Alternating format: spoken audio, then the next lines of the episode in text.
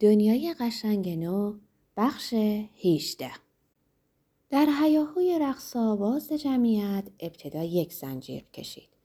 بعد دومی و سومی و همینطور تا آخر. طوری جیغ می زدن که انگار داشتن می کشتنشون. و ناگهان رهبر رقصندگان از صف خارج شد به سوی یه محفظه چوبی بزرگ که در گوشه میدان قرار داشت دوید. سرپوشی رو برداشت و یه جفت مار سیاه بیرون کشید.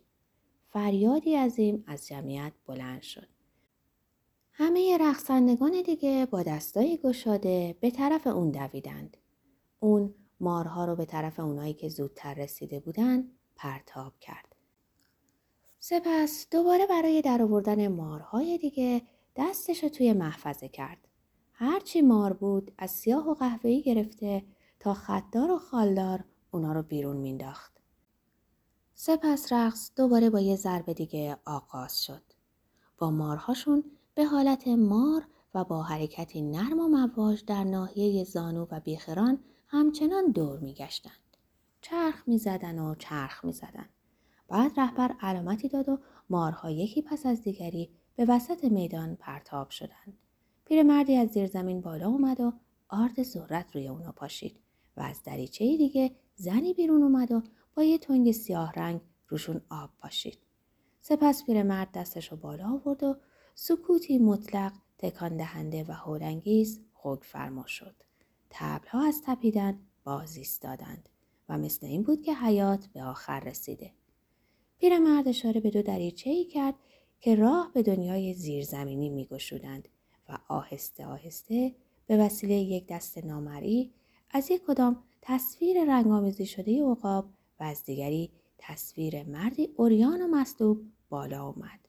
هر دو آویخته بودن و به نظر می رسید که روی پای خود ایستادن و تماشا می کنن. پیرمرد دستاشو به هم زد. پسری حدوداً هجده ساله برهنه و فقط با یه لنگ سفید نخی از میون جمعیت بیرون اومد و مقابل اون ایستاد.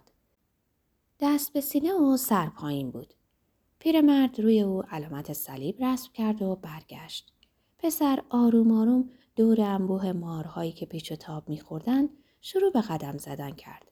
دور اول زد و در نیمه دور دوم بود که از میان رقصندگان مردی قد بلند که نقاب کفدار بر چهره و تازیانه ای از چرم بافته در دست داشت به سوی اون رفت. پسر طوری جلو می‌رفت که انگار حضور کس دیگری رو حس نمی‌کنه.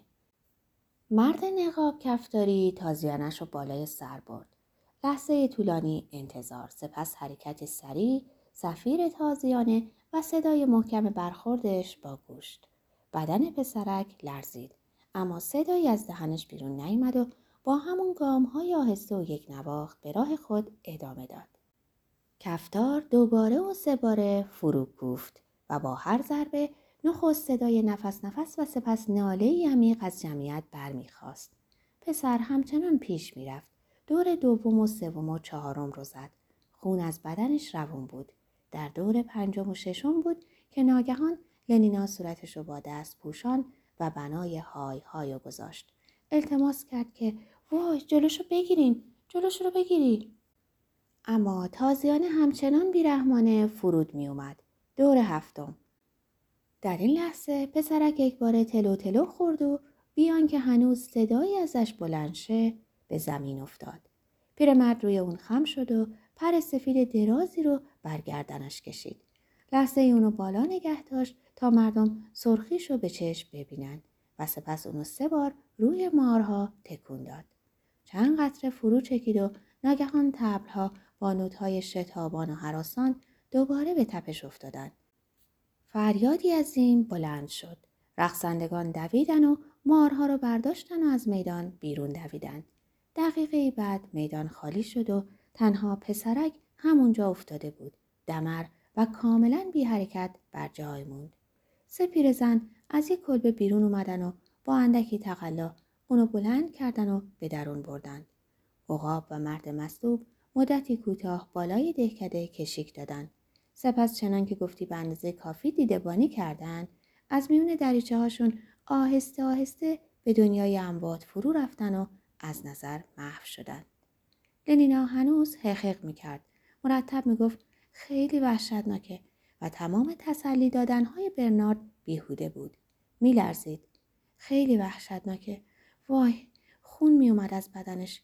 کاش که سوما رو با خودم آورده بودم. در اتاق میانی صدای پا به گوششون رسید. مرد جوانی که حالا قدم به روی بالکن گذاشته بود لباس سرخ بوستی داشت اما گیسوان بافته او به رنگ کاه چشمانش آبی آسمانی و پوستش پوست سفیدی بود که برونزه شده باشه. مرد ناشناس به انگلیسی بی عیب ولی مخصوصی گفت سلام صبح بخیر. شما متمدن هستین نه؟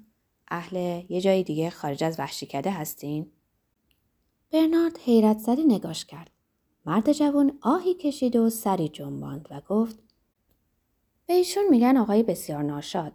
اشاره به لکه های خونه وسط میدون کرد و با صدای لرزون از هیجان پرسید اون نقطه لعنتی رو می‌بینین؟ من باید اونجا میبودم.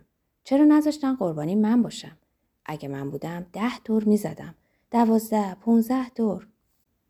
پالاویتوا فقط هفت دور زد. اونا می‌تونستن دو برابر اون از من خون بگیرن. دریاهای بیشمار خونرنگ. دستشو سخاوتمندانه باز کرد. سپس نومیدانه دوباره پایین انداخت. اما اونا نذاشتن. به خاطر قیافم از من بدشون میومد. همیشه همینطور بوده. همیشه. اشک در چشمای مرد جوان حلقه زد. خجالت زده شد و صورتش رو برگردوند. حیرت لنینا باعث شد که محرومیت از سوما از یادش بره. دست از صورتش برداشت و برای نخستین بار ناشناس رو نگاه کرد. می‌خوای بگی که دلت می‌خواست با اون تازیانه بزننت؟ مرد جوان که هنوز روش اون طرف بود حرکتی به علامت تایید کرد. به خاطر دهکده برای اینکه بارون بیاد و قله ها سبز بشه برای خوشنودی پوکونگ و مسیح دیگه برای اینکه نشون بدم می‌تونم درد رو بدون آه و ناله تحمل کنم بله صداش ناگهان تنینی تازه گرفت با غرور سینه سپر کرد و برگشت و با کبر و گستاخی چونش رو بالا گرفت. برای اینکه نشون بدم که مردم. نفسی خالی کرد ساکت شد و خیره موند. برای اولین بار در عمرش صورت دختری رو دیده بود که گونه هاش به رنگ شکلات یا پوست سگ نبود که موش بور بود و فر دائم داشت که حالتش تازگی خیره کننده حالت کسی بود که نیتش خیر باشه. لنینا داشت به اون لبخند می‌زد و با خودش می‌گفت چه پسر خوش و چه اندام زیبایی داره. خون به صورت مرد جوان دوید. چشمش رو پایین انداخت و دوباره سرش رو بلند کرد و دید که لنینا بازم به اون لبخند می‌زنه و چنان اختیار از کف داد که ناچار شد رو برگردونه و وانمود کنه که به چیزی در آن سوی میدان خیره شده. سوالهای برنارد فضا رو عوض کرد. کی؟ چطور؟ چه وقت؟ از کجا؟ مرد جوان نگاهش رو به برنارد دوخت چون از بس شیفته لبخند لنینا شده بود اصلا جرأت نمی‌کرد نگاش کنه و کوشید تا شرحی از خودش بده. لیندا و اون در وحشیکده غریب بودند. لیندا مادرش بود. این کلمه لنینا رو ناراحت کرد. لیندا خیلی سال پیش قبل از تولد اون از جای دیگه اومده بود با مردی که پدرش بود. برنارد گوشاشو تیز کرد. زن یک و تنها رفته بود روی اون کوها که در سمت شمال واقع بود تا گردش کنه. از یه سراشیبی پایین افتاده و سرش شکسته بود. برنارد با هیجان گفت خب خب چند تا شکارچی از قبیله مالپاییس اونو پیدا کردن و به دهکده آورده بودن. اما در مورد مردی که پدرش بود لیندا دیگه هرگز اونو ندید. اسمش توماکین بود. بله توماس اسم کوچک دیچسی بود.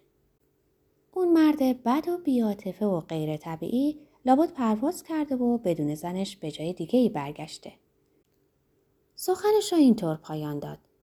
اینجوری بود که من توی مالپاییس به دنیا آمدم. توی مالپاییس و سرش رو تکون داد. امان از گند و کسافت آن کلبه کوچک در اون طرف دهکده.